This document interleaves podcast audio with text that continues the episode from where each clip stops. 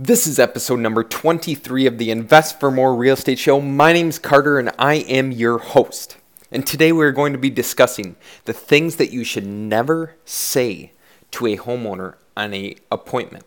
And before I get into it, if you've received any value or if you enjoy listening to the show, I would highly encourage you to rate, review the podcast, and share it with a friend or family member if you've received any value. But let's jump into it. So, what should you never say to a homeowner? And let me preface this first with I have gone through and experienced every single one of these situations, scenarios. So I am talking from experience. I'm not making this stuff up as I am going through it.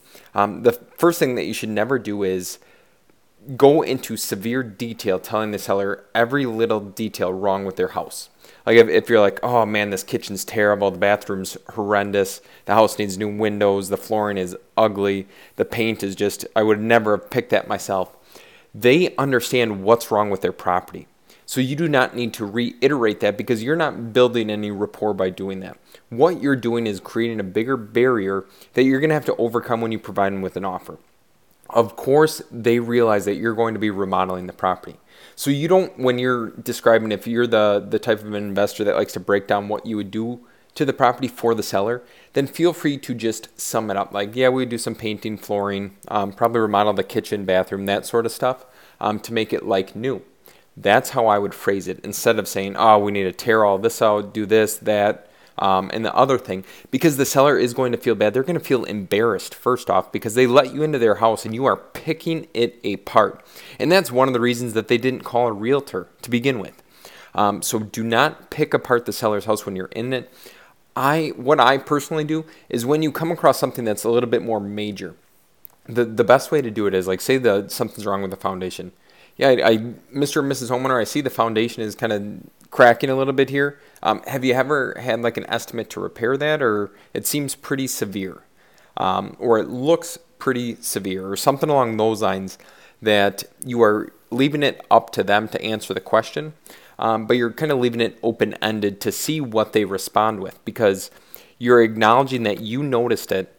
They might not have ever thought about it, but now it's in the top of their mind that, okay, well, Mr investor said the, the foundation looks pretty bad. How much is that going to cost me? Next, do not be humorous in a serious situation.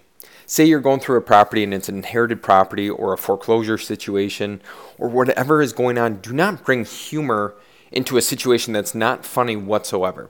I can imagine or I can um, understand if you're you're trying to lighten the mood a little bit, but in most situations, it's not time to lighten the mood. You need to act serious. You are there to do one thing, is that is provide them with an offer and help them out of the current situation that they're in. So be serious, be straightforward, and do what you say you're going to do. And don't try to be funny when um, it is not a scenario that it should even be entertained. And then the last one do not lie to the homeowner.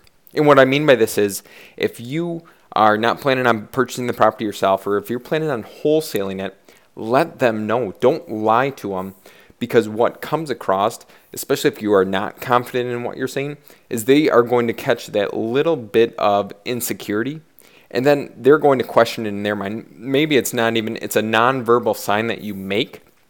But what will happen is like say I'm meeting with Mr. or Mrs. homeowner and I'm like, "Yeah, Mr. or Mrs. homeowner, um, yeah, I, I have the cash sitting in my account to buy this thing in two weeks if that works for you. When you have about $1,000 to your name, or you're going to partner with another investor that you need to then bring through, because then they're going to question your really your integrity. Did you say what you're going to do, or um, are you executing on what you had told them originally? And this can lead to scenarios if things were to fall apart where they start questioning you or possible lawsuits that well, Mr. Investor, you told me you had the cash sitting in your account. And now, for some reason, you're backing out or lowering the price on the deal that we had already negotiated. Um, it's going to put you in a terrible situation. So, again, use honesty. Everyone appreciates someone who is honest, whether you can help them, whether you cannot. It's best to be straightforward and honest with them because they are not looking in most situations at getting a, a runaround. They're not looking at someone um, giving them a false hope for a number that they truly cannot receive. So I hope you guys found this information valuable. Again, the three things to never say in a seller appointment don't talk and, and make fun of how bad the property is. Do not be humorous in a very serious situation, and do not lie to the owners. So I wish you guys the ultimate success. If I can do anything to help, again, flip or sorry, sellfoxvalley.com or anywhere on social media at Carter Crowley, and I would talk with you further. But again, I wish you the ultimate success, and I'll talk to you soon.